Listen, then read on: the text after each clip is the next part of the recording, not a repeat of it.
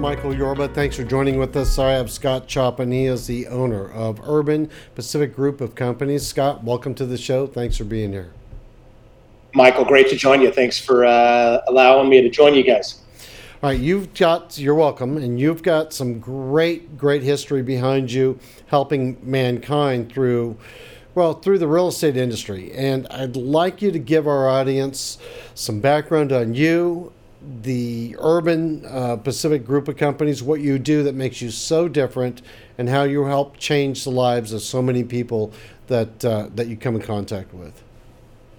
Yeah, we appreciate that, Michael. Thanks so much for the great introduction. So, um, I have about a 35 year history in the real estate business. Actually, my family was in the real estate development business starting back in 1960, uh, moving forward through my time joining the industry in the in the mid 90s. Um, so really a family history, and then a, just an entire professional career organized around being a, a really a real estate developer. Uh, not necessarily even an investor, but just purely a real estate developer, creating new projects out of out of whole cloth. Um, our uh, ambition and objective the entire time since forming the company in 2000 is to, was to build, you know, urban housing, urban infill housing, we sometimes call it.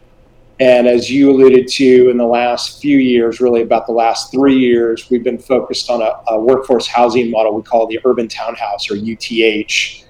And our basically entire business plan has uh, now focused on that and UTH basically simply is a, uh, a privately financed workforce housing model.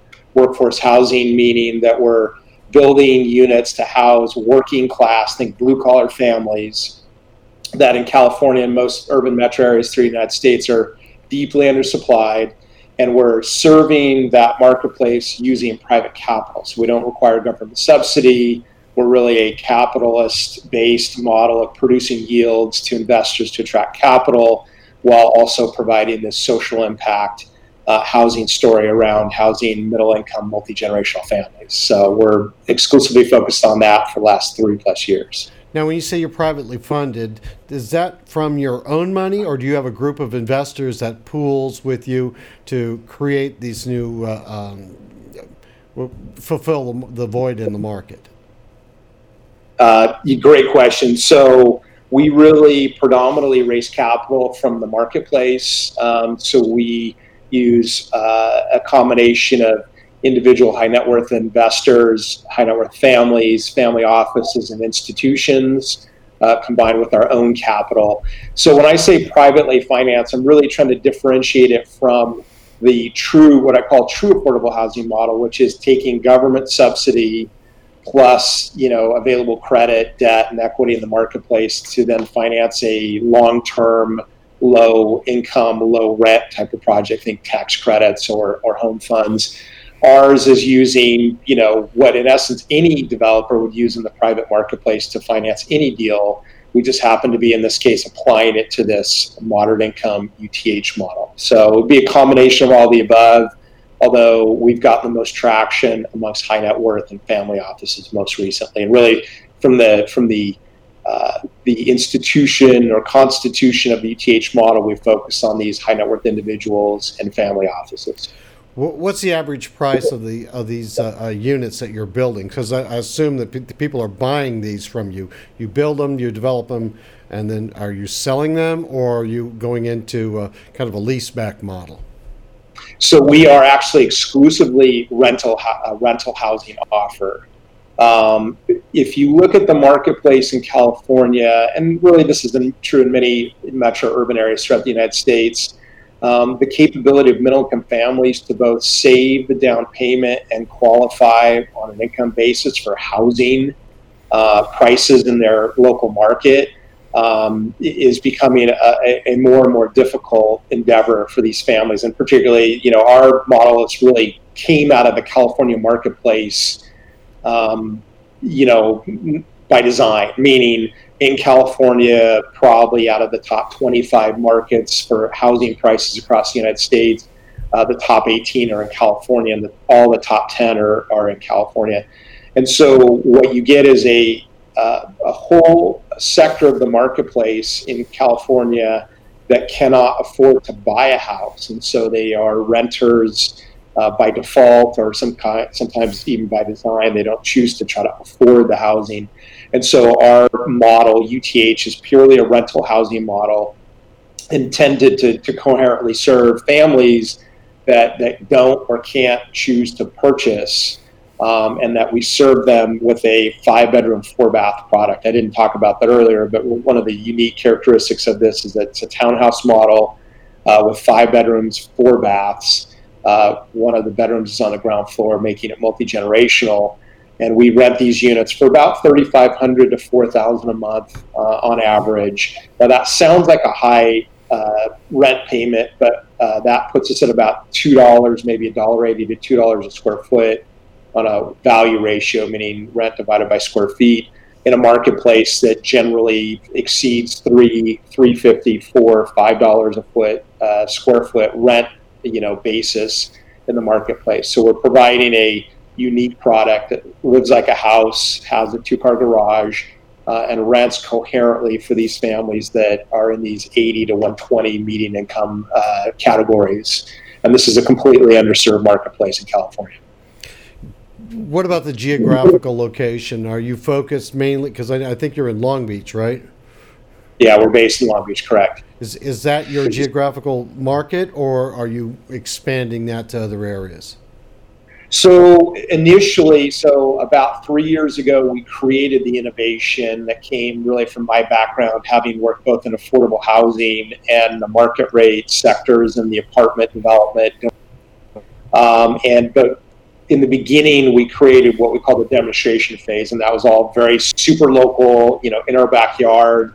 Um, take away all the you know variabilities of trying to execute out of market, and we've basically are now completing that demonstration phase. In fact, our last project is going to be complete in about two weeks, and uh, so we'll expand further in Southern California, and that's where we've generated all of our projects to date but we are looking at uh, scaling this product really across California. So I think San Diego, Bay Area, Southern California, Los Angeles, and Orange County, where we're already active. But we've underwritten these projects in Portland, Seattle, and Denver. And this product in the rent categories and the cost categories, land categories, all uh, make this a feasible offer in each of those markets. So we do see a long term scaling picture here for sure you know, I'd like to see you come out here to Dallas. Uh, um, I, I, work in this uh, uh, arena myself uh, through a fund, the Advance Fund, and I can see that your model is really going to be uh, filling a huge void,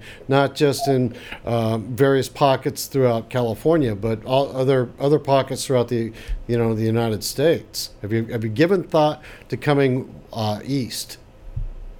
We have, in fact, I to me, I see this being a national story, right? The uh, the, the ever changing marketplace in urban, and, and I'm being very specific to urban marketplaces when I make this statement, but if you look at the housing markets across the United States, urban housing markets, and look at the increase in rents and for sale prices, but we're focused on rents here, relative to you know moderate income family incomes, which are basically flat, and I think that's a well-known statistic. Our product type really uh, it, it bridges the gap between this rising housing price and flat income uh, you know area of the marketplace. In other words, middle income families are being dropped ever further down the food chain in, in housing markets, right? right? So they're having to rent worse housing or they're having to you know bring more folks in to occupy a certain size unit or they're living further out. So our model basically gives these families the capability to live close into town which usually is going to be closer to jobs probably more, more coherent with their social network so kids in school extended family. But we also make it uh, affordable and coherent with their middle income, and that's again 80 to 120 percent of median income.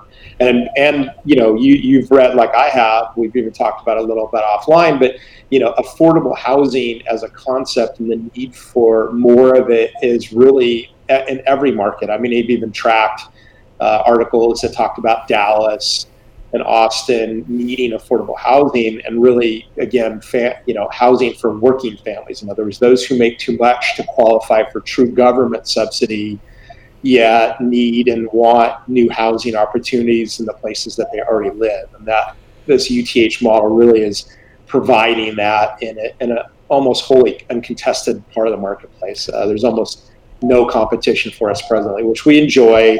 Um, we're also realistic enough to know that you know there's there's folks who will follow on, um, but we are in conversation with uh, capital sources and, and looking to always grow our networks of, of, capital capacity that we would like to take this uh, you know this product uh, on a national scale.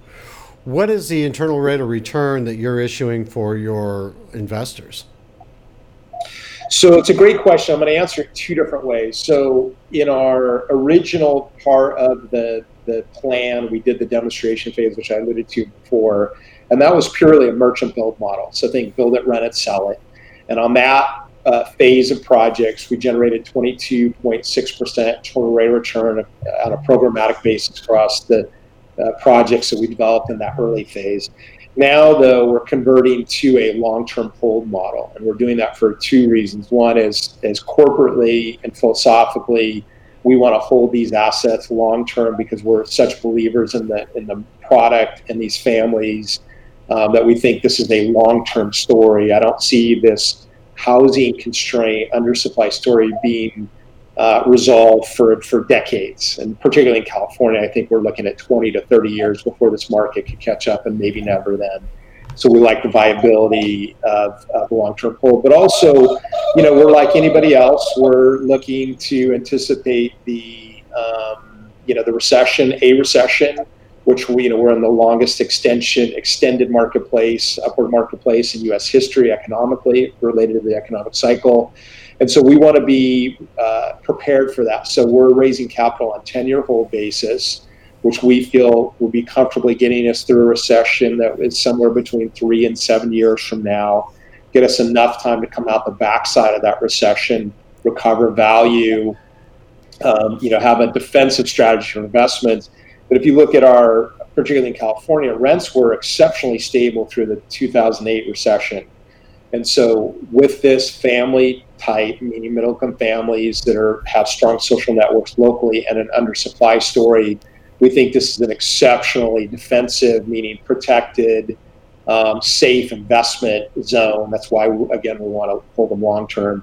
So, what we're offering right now in our long term holds is about a 15% average internal rate return over a 10 year hold, but particularly, we're generating a 3x multiple uh, so the returns on your you know dollar for dollar return of capital basis on a multiple are, are you know really good. And then also again the safety, like it's a very defensive, undersupplied marketplace, and so we think that the returns are you know relevant, coherent to you know attract capital. In fact, are are coherent. Uh, we're we're attracting capital on a on a regular basis on our new projects. Great, Scott. Thanks for being a guest on today's show. It was great talking to you. Yeah, thank you, Michael. Good to join you. You're welcome. All right, you've been watching CEO Money with Michael Yorba. Thanks for joining with us. Don't forget, download our app on iOS and Android. We'll talk to you soon.